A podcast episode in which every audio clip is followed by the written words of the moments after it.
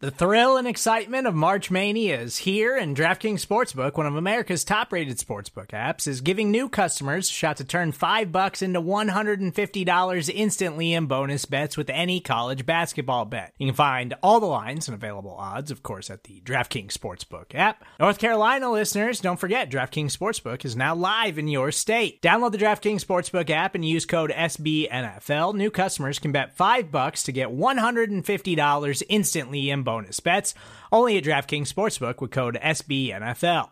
The crown is yours. Gambling problem? Call 1 800 Gambler or in West Virginia, visit www.1800Gambler.net. In New York, call 8778 HOPE NY or text HOPE NY. In Connecticut, help is available for problem gambling. Call 888 789 7777 or visit ccpg.org. Please play responsibly on behalf of Boot Hill Casino and Resort 21 plus age varies by jurisdiction. Void in Ontario. Bonus bets expire 168 hours after issuance. See DKNG.com slash B ball for eligibility, deposit restrictions, terms, and responsible gaming resources.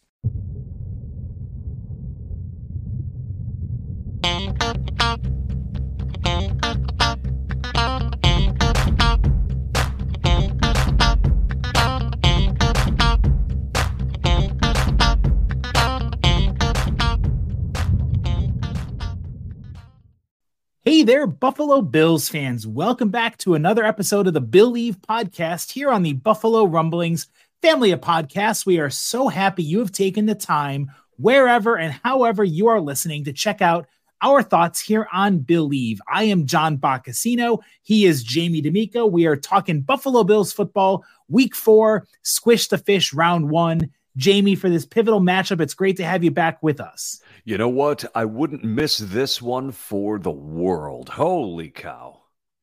Dude, I'm telling you, this is, and, and honestly, for our Bills fans here, look, we normally give you some thoughts on last week's game. Nah, screw that. This is all about the Dolphins. I have been looking forward to this game. You've been looking forward to this game. So why beat around the bush by talking about the beatdown that the Bills gave to the Commanders last week? well, I was there. I had a great damn time doing it. And uh yeah, my voice is just now recovering. I don't get too many games, John. I got to make my presence known. And I heard you made your presence known with authority. In fact, Terrell Bernard cited one Ginger Jamie D'Amico as the inspiration for his AFC Defensive Player of the Week performance. yeah, yeah, he was talking about me. it, it, was nice, Jamie, for you to get a win. Uh, I know the conditions were less than desirable, but you know to go out there and see Buffalo put the beat down, laying several haymakers against Washington was impressive. This is really the Terrell Bernard game, and hope. What did you think of him in person? What was his performance like watching him play? At, uh, at the stadium. He moves really well. I mean that that was one of the things that I noted in in zone coverage. He communicated really well, and I have to say I I was assisted a little bit by watching some uh, some breakdown by the a cover one video, and it, it was it was really interesting to see just how athletic he was on the field because when he had that uh, that interception, that boy got off the ground Eh, I, I mean, in the angle that I had, it was almost like I was looking right at him, and he just he skied and picked that ball right out of the air. Great hands. The dude is always around the football. He has instincts. He's a lot better than I thought he was going to be. Yeah, I really feel like Jamie. That was the the biggest thing to me that I took away was you know the Terrell Bernard experiment is going really well, and I I loved the fact that he does have a nose for the football. Uh, he has great closing speed that I think we kind of took for granted. Um, he's able to hold his own in coverage. Uh, he's patient at working his way through the blocks when it comes to run stuffing. And yet again, that highlight reel interception that he made. This kid has hustle, heart, and athleticism.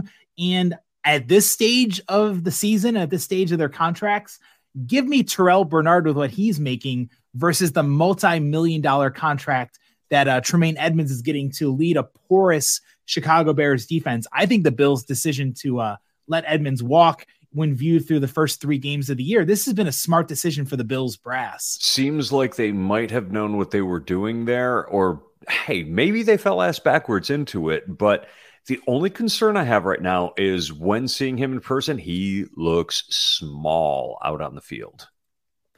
but maybe that will help. Uh, you know, because again, he's so quick. You know, he's so fast out there that. And the name of the game for Sunday is speed. When you look at what the Miami Dolphins, you know, bring with their historic offense so far, the pace that they're on. I mean, honestly, it might not be a bad way to go having speedy backers out there, you know, like Bernard. And and Jamie, I want to say this too. The stat line that Bernard put together, two sacks, an interception in the first quarter, adding a fumble recovery later in the game. He was just the ninth player since 1960 to post that type of stat line. That's a historic performance and hopefully an indicator of what the Bills have with this youngster. Let's hope he keeps uh, keeps moving on the rise, stays injury free, stays strong, keeps uh, keeps up with that performance. Because Lord knows, looks like the Bills are going to need some high end performances against this offense they're facing this weekend. Now let's yeah, this is a good pivot point here on Billieve as we are breaking down week 4, the Buffalo Bills at 2 and 1, the Miami Dolphins at 3 and 0. Jamie, I don't know about you, but the first thought I saw when the score ticker came across and it showed Miami Dolphins was 70 points. I thought that was a typo. I'm like, there right. is no way, like, there's no way a professional defense in the National Football League is going to surrender 70 points. And the Denver Broncos are supposed to be a decent defense. They're not supposed to be this ragtag bunch that gets lit up by Tua and the Dolphins. And then you go through and see, holy cow, they dropped 10 touchdowns on Denver. They ran it. Now, granted, in the fourth quarter, especially, the Broncos defense just wasn't caring. They didn't put any effort out there. They weren't, they had no pride. They were letting the Dolphins run wild over them. What do you make of Miami's offense so far, which is really on a historic pace? Just how good is this unit? This is a unit that's coming together and looking very reminiscent of the greatest show on turf. You remember those uh, turn of the century Rams teams, do you? Of course, Marshall Faulk, Isaac Bruce, Torry Holt, Kurt Warner. Yeah. Well, that seems to me what's going on here. They sort of use that as a template, but they've taken the Shanahan offense and really have taken it up a couple notches they are using their speed in a way that few other teams can because few other teams have what they've got. They've made a, a, very concerted effort to be one of the fastest offenses in the leagues, and you see what's happening right now.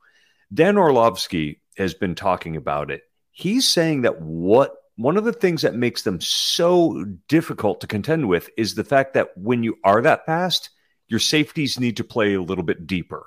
And then when you combine the fact that they do all kinds of misdirection to hold your linebackers, now you have, as he put it, an accordion effect. And you are pulling the accordion apart because the linebackers are standing still, the safeties are trying to get deeper than they normally do because they're worried about getting deep. And now that second level is wide open. You've got a, about a 20 yard zone to work with and they're finding a way of getting their receivers in there. Plus, they're really adept at getting Tyreek Hill a running start before he gets on his routes. Something that you saw Andy Reid do with him in in uh, Kansas City. That's a lot to contend with. And now, when you look at the Buffalo Bills, what are they going to do? I don't think they have the secondary that can run with these guys. How are you going to defend it? It's a quandary.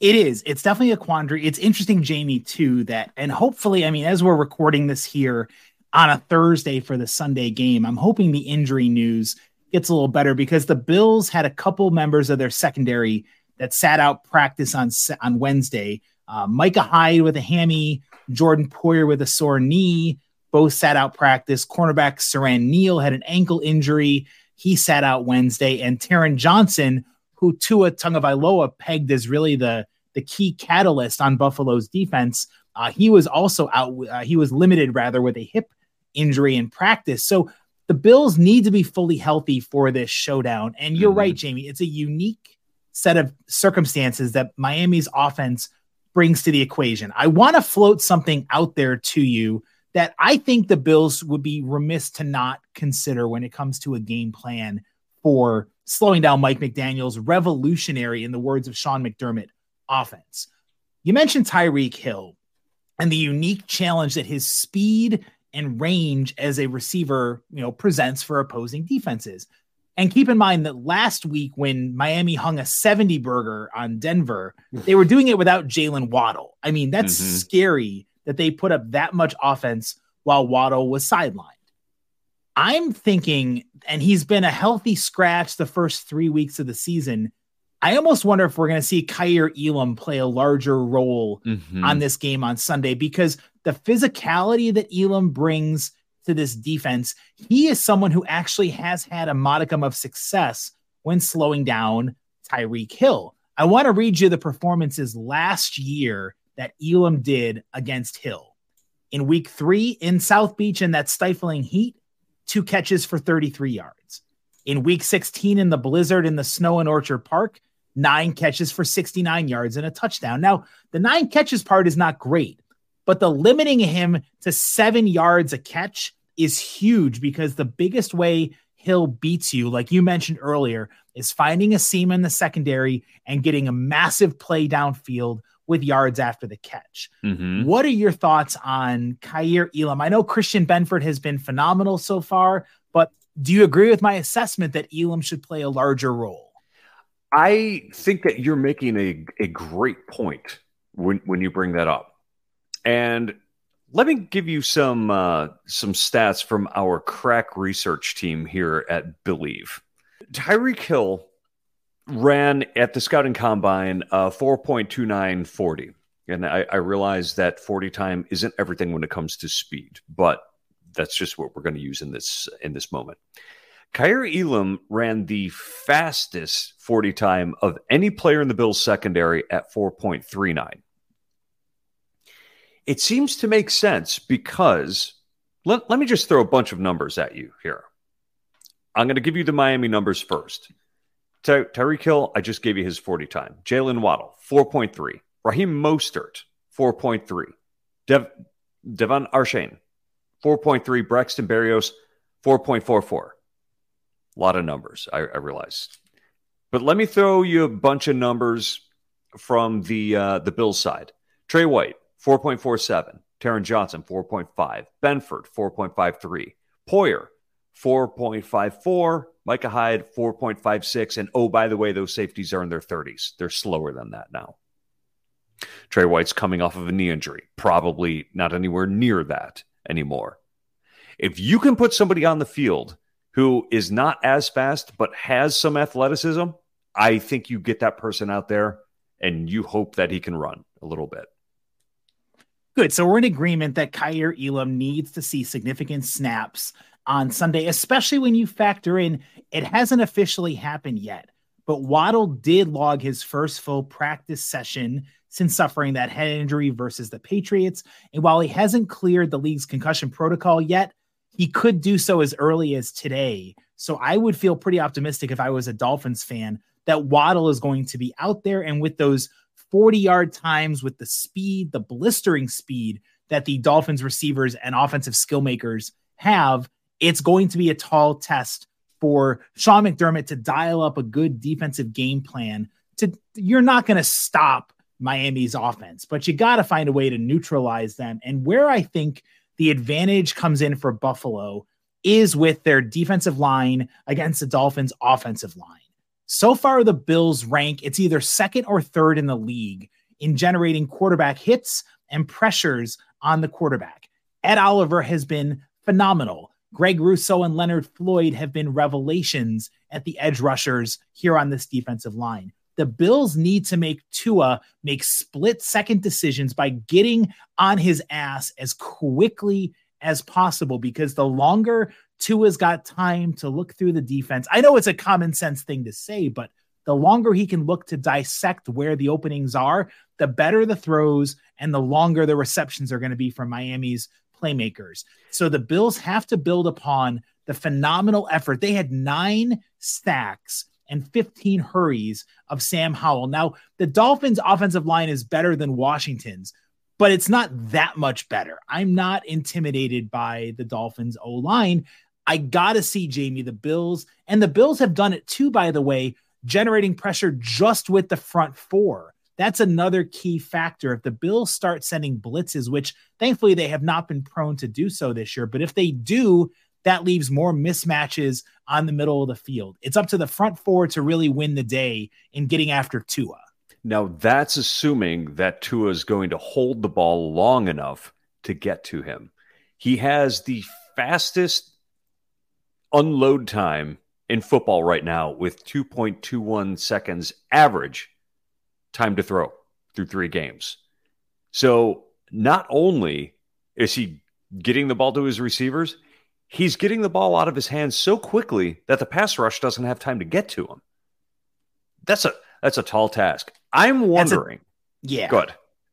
No, no, no, no. It, it, it's a tall task, and and this isn't even touching on the fact that oh, by the way, the Dolphins have two tremendous running backs as well in Mostert and Achane, like you mentioned earlier. I mean, this is really like I almost wonder like how do you pick your poison when trying to go up against this Dolphins offense that again Sean McDermott said has been revolutionary with the way that they're stretching the field. Mike McDaniel, you know, give him credit for what he's done to really capitalize and and and change the way that football is played. I mean, the Dolphins are averaging 43.3 points a game. Now, I know that's skewed by the 70 they hung up there against Denver, but dude, 43.3 points a game is absurd. The Bills are second and they're trailing Miami by 13 full points a game. Yeah, I mean, if you take that game out of it, uh, the the seventy burger through the first two, they put up like twenty eight points a game. So I mean, I mean, they they put up thirty six in a wild game against against the Chargers, and then twenty four against the Patriots. So you know they're they're not blowing every team out of the water by scoring you know 48 50 points a game uh, they they are falling within the margin of points that I'm comfortable the Buffalo Bills can score. Now, going back to last week, the nine sacks, I would say of the nine sacks, seven of them were on Sam Howell for not getting rid of the ball and spazzing out in the pocket a little bit. Um, but now the um, I, I, will say that the Bills are spending a lot of time in every team's backfield, uh, which they're looking good. And Leonard Floyd has been a revelation this year. He has made everyone look better on that team. So with Tua putting or getting the ball out of his hands so quickly, is the move to hold hold back a little bit and try to get your hands into the passing lanes? Is is the move to try to knock the ball down when he's back there throwing? How how tall is Tua? He's he's not particularly tall, is he? He's six one. Yep, to a six foot one. Um, so yeah, or yeah, six one, two twenty seven. And remember, he practiced jujitsu in the off season to learn how to handle and fall properly after getting pressured. Let's make him learn how to put those jujitsu moves into practice by generating hell on earth pressure with the front four. I want to say, Jamie, I know you mentioned seven of the nine sacks being on Sam Howell. Mm-hmm. And I agree that he put himself in precarious positions and held onto the ball too long. But this defensive line, Jamie, this is the depth we've been longing yes. to see from this unit. I mean, you're talking about Ed Oliver has been one of the Bills' best, most dominant players mm-hmm. through the mm-hmm. first three games. He has been a wrecking ball. There was a play, and Cover One did a great job of scooping and showing it on X, where Ed Oliver broke through two offensive linemen trying to come at him by basically going underneath them, scooping through them, and then making a great tackle on Brian Robinson, the talented Commanders running back. I mean, he has been incredibly impressive. Don't sell short DaQuan Jones, what he mm-hmm. been able to do so far. AJ Epenesa had four pressures, the pick six, and the big sack. You know, this is a unit, Jamie, where that's how you slow down to the best of your ability, I think, the Dolphins and Tua wave after wave of relentless pressure and just making him make those split second throws. I know he's only holding on to the ball for 2.2 seconds, which is minuscule the amount of time he's holding it. But if the Bills do that type of pressure they showed against Washington versus Miami, they've got more than a puncher's chance in this battle. I agree. And the Buffalo Bills on defense are doing something different this year. People were wondering how is this defense going to look different than the defense under Leslie Frazier?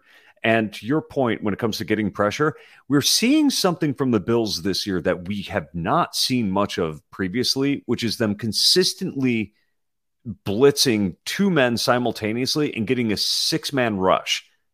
How do you combat a quarterback who's getting the ball out of his hands quickly? You get pressure right up the middle and make him move his feet. I think we're going to see some of that. But here's the downside of doing that you force your DBs into man coverage. Now you're playing with fire, right? It could be problematic, but I want to say, and Jamie, I appreciate the breakdown there. I do want to add a new term that I just learned about again through Cover One and Ooh. through Buffalo News. They had a great article about this. It's called simulated pressure. And that's really the term that the Bills did. They did two types of pressure. And I'm going to give credit where credit's due. Like I said, Cover One, Chris Seth has this phenomenal article out there. It's talking about simulated pressure and creeper pressure. And the Bills did both of these in spades in the week three win. And simulated pressure is all about the pre snap movement where it looks like a blitz is coming, a linebacker or two creeping up. They might be looking like they're going to bring a blitz from the outside or up the middle through the A gap.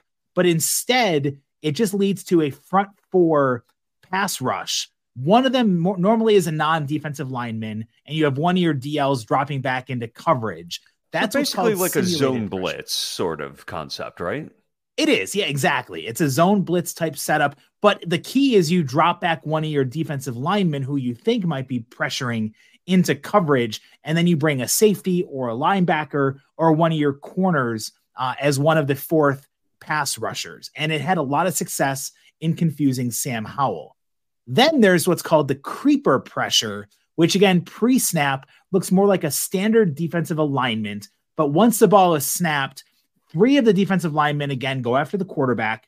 One sits back into coverage, and another fourth pass rusher comes from an atypical location. It's the same as the simulated pressure, but it doesn't include that pre snap blitz look. This to me was a complex wrinkle that McDermott brought to the Washington game plan that I think you're going to have to see a lot more of when it comes to containing these talented playmakers for the Dolphins offense. Now, I know that Mike McDaniel studies a lot of tape and he's going to be prepared for this. But what I love about the simulated versus the creeper is you can b- roll both of those out and not know where the pressure is coming from or what the look is going to be once the ball is snapped. So, speaking of which, and like you said, these are types of zone pressures. Did you know that the zone blitz was invented by Dick LeBeau in order to contain the K gun offense? I, I, read that somewhere on the hellscape known as X, but I forget where I saw it. Uh, yeah, back in LeBeau, 1992, I think it was, and and I recall watching it. It was Monday Night Football. The Steelers just thumped the Bills. Bills couldn't get anything going on offense because they couldn't figure out where the pressure was coming from. Now, we know it's a copycat league. And fast forward to, I don't know, a year or two later, I remember the first time I actually paid attention to Buffalo performing a zone blitz there was a dump off to a running back who was running a circle route. He's about five yards downfield in the middle of the field. And all of a sudden, I see this running back go flying backwards like four yards after the defender hit him. I was like, oh my God, who lit him up like that? It was Bruce Smith who had dropped like five, six yards into coverage. I'm like, oh my God, why are you dropping your best pass rusher into coverage? And then I realized, oh, because you can light up a running back like that who's running a route.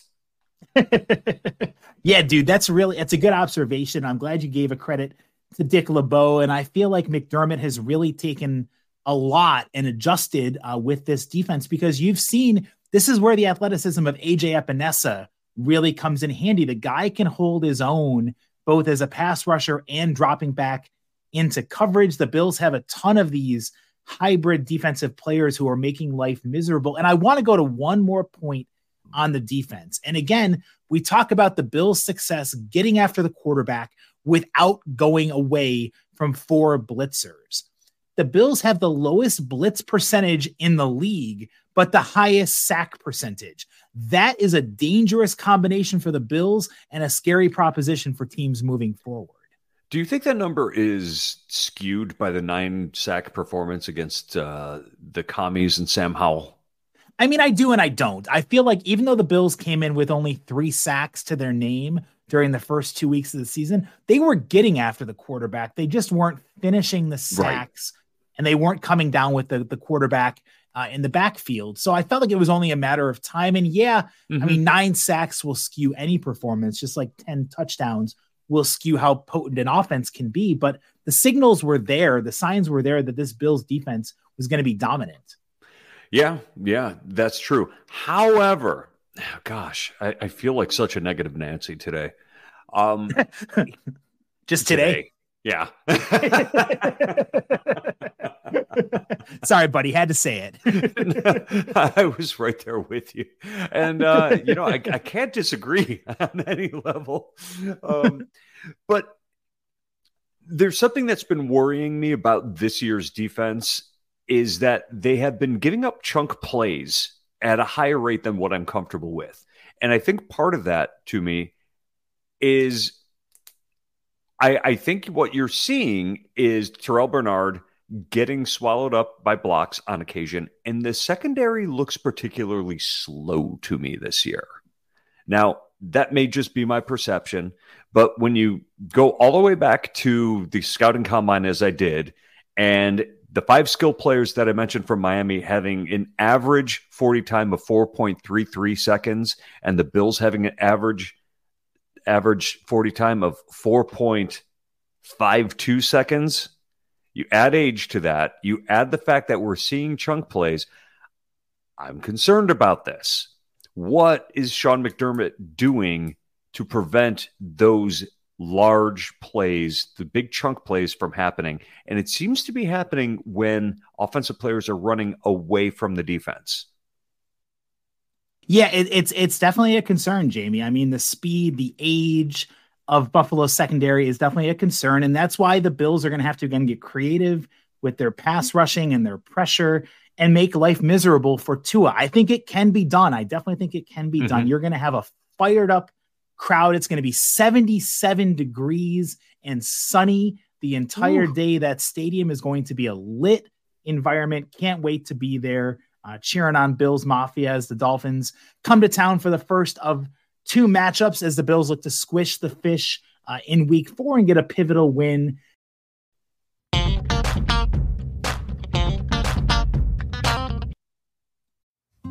Support for this show comes from Sylvan Learning.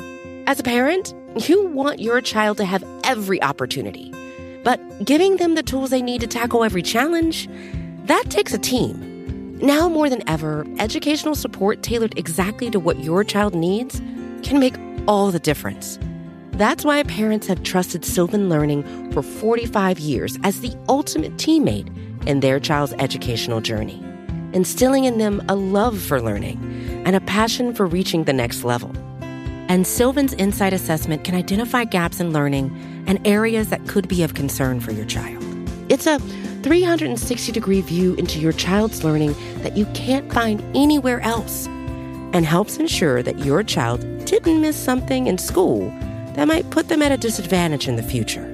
And right now, it's the best price of the year at $29. Go to sylvan29.com to learn more and get your child's assessment for only $29. That's S Y L V A N 29.com. Now, Jamie, we have to change gears and, and talk about the offense because I know you mentioned earlier um, that you feel the Bills are going to score points and score. They're going to need to score a lot of points to win this game against Miami. Give me your key breakdown of what Buffalo needs to do on offense to take advantage of the Dolphins on defense. Okay. Well, I'm so glad you asked that question. um, the Bills have to control the line of scrimmage. They have had a very balanced offensive approach through the first three weeks of the season. And I think that's what they're going to have to do. One of one of the reasons is you need to play defense through the offense. Do not give Miami extra possessions because they have the ability to score. I'm looking for someone other than Stefon Diggs to make their mark on this game. keep James cooking. See what I did there?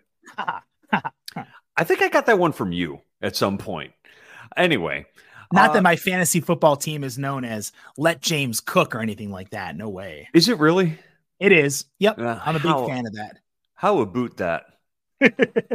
A nod to our Canadian and he's been cooking like a madman. I mean, that's one of the things where, uh, uh, not to finish your uh, sandwich, I mean, your sentence here of what you were going to try to put onto the, the podcast here, but I feel like the diversity of Buffalo's offense. I mean, we've seen James Cook tremendously through the first three weeks of the season. We've seen Josh Allen take what's in front of him and still make unbelievable throws. I mean, that throw to Stefon Diggs that he Oh. caught where both him and Davis were in the same area, which is a problem that they're both in the same area.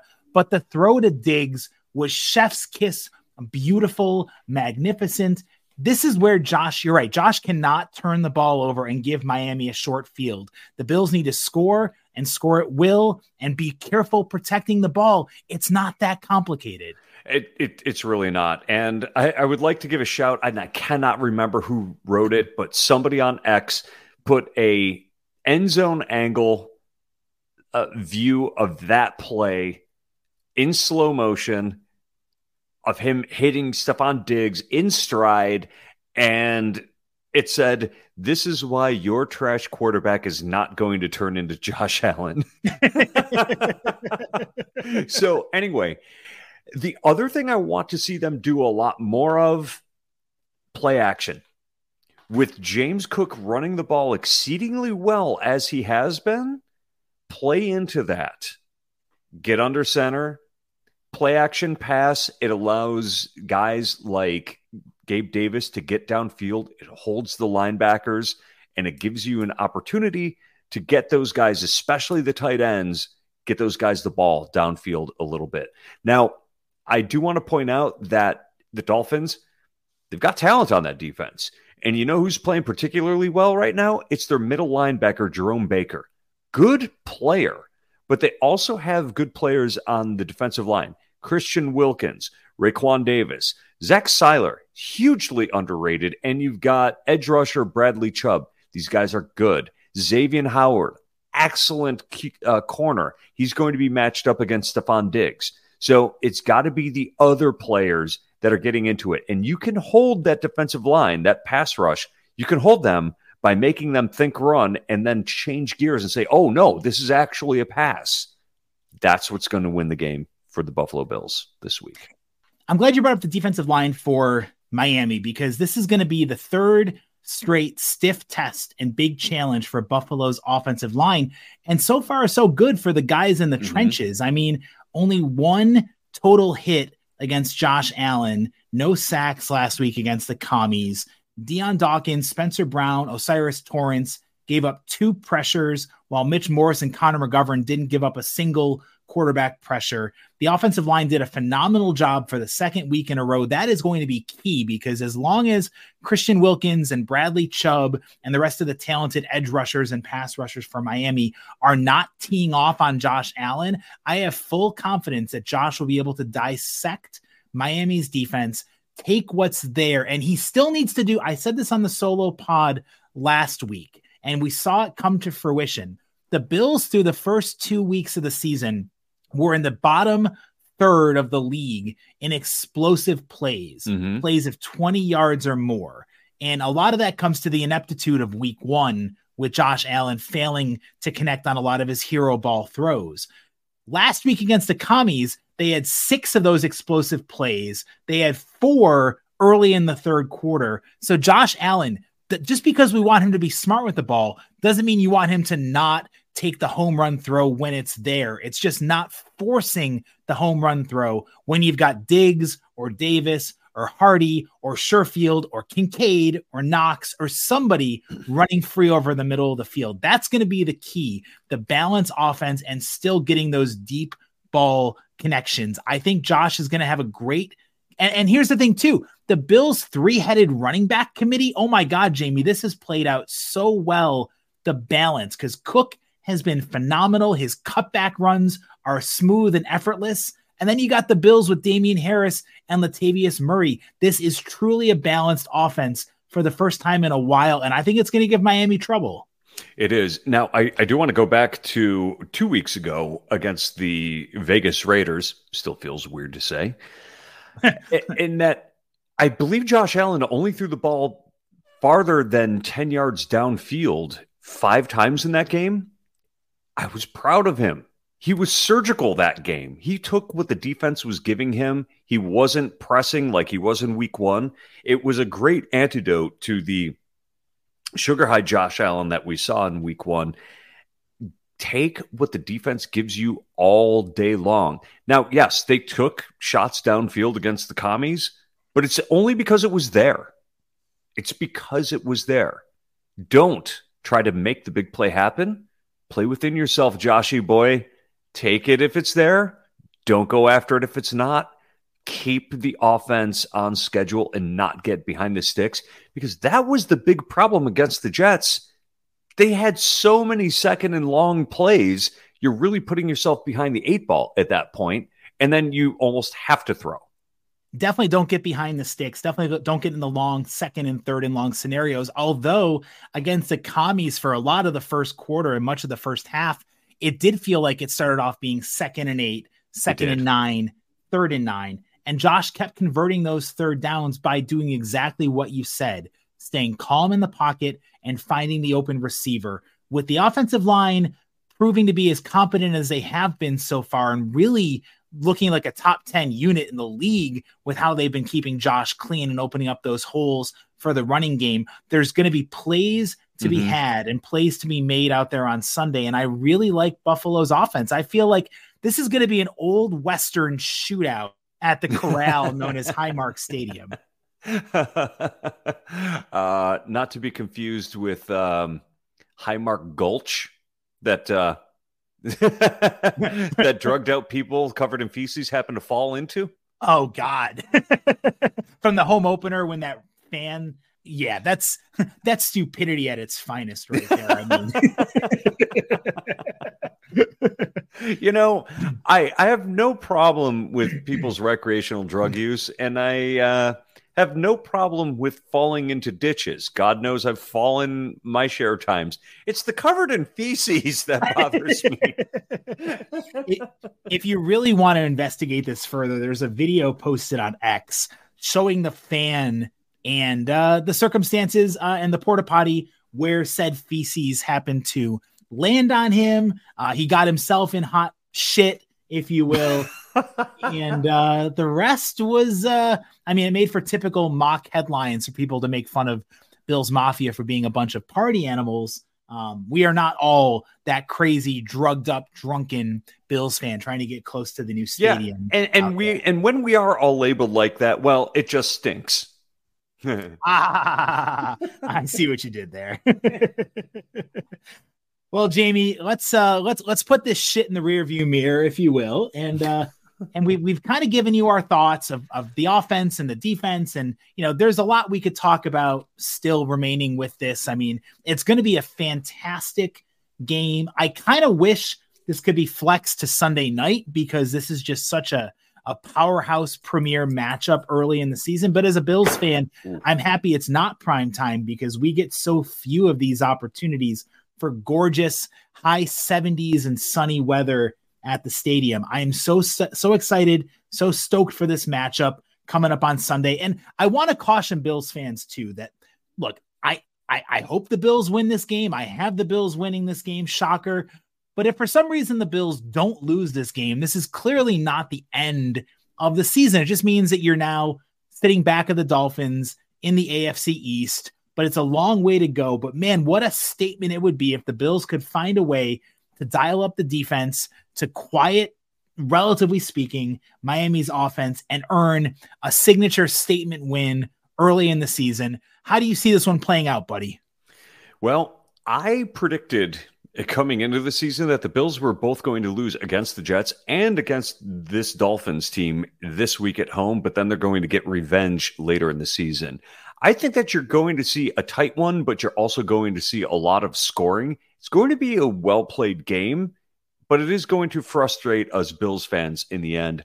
I see this one coming down to the wire, but remember, the Bills have struggled against this Miami Dolphins team even in the past. It took the Bills a late field goal to beat the Skylar Thompson led Dolphins in the playoffs. Skylar Thompson is their third stringer. Okay. So I think that the Dolphins are going to end up winning this one 38 33. Sorry, man. Don't come at me. I'm not going to come at you. I mean, I appreciate your your logic and rationale you put into it, and you're right. I mean, this is the Bills have won 11 of the last 13 matchups with the Dolphins. All three of their games last year were decided by a total of eight points. Mm-hmm. This is mm-hmm. going to be a really, really close game. I feel like the offenses are going to be putting up points of plenty, fireworks. Like I said, shootout at Highmark Stadium. I'm going with the winning team also getting 38 points. I have Buffalo winning 38 35 on a last second Tyler Bass field goal to send 70,000 Bills fans into delirium, walking off, getting a win, squishing the fish. It's going to be fantastic. It's going to be a great atmosphere at the stadium. And Bills fans, we want to hear from you. We've given you our thoughts on how this week four matchup is going to play out. What do you think? What is your prediction? How do you see this game playing out? Please get involved with Jamie and myself on social media. I am at John Boccacino. He is at the Jamie D'Amico. Jamie, this is always one of my favorite pods to come down to. The rivalry is back. It's better than ever. Can't mm-hmm. wait to mm-hmm. see what happens on Sunday. And isn't it great having Bills Dolphins games with meaning again? Uh, you know, that was such a big thing to me when I was a kid. I would wait all week, just clamor for the Sundays when these two teams would play. It's good for the it's good for the Bills fans, it's good for the NFL and especially the AFC East when this is working out. Man, Mike McDaniel, You've done a good job despite being a, a, a twerpy little nerd. he reminds me of Nick Kroll, if you know who that oh is. my God. Yes, you're right. From the league. Just like his like goofy mannerisms and the way he's dancing around and all laid. I, I don't know how the players actually respect him because he clearly never played a down of football in his life, but he knows what he's doing with his offense. They've been revolutionary so far, and it's going to be a lot of fun at the stadium. I hope to see a lot of Bills Mafia out there on week four, Sunday's action, 1 p.m. kickoff. Please do yourself a favor. Follow Jamie on Twitter, follow myself on Twitter, and get involved with our podcast. We love you, our loyal Bills Mafia Billieve listeners. For my colleague Jamie D'Amico, I am John Boccacino signing off for this week's episode of the Billieve podcast. Go Bills.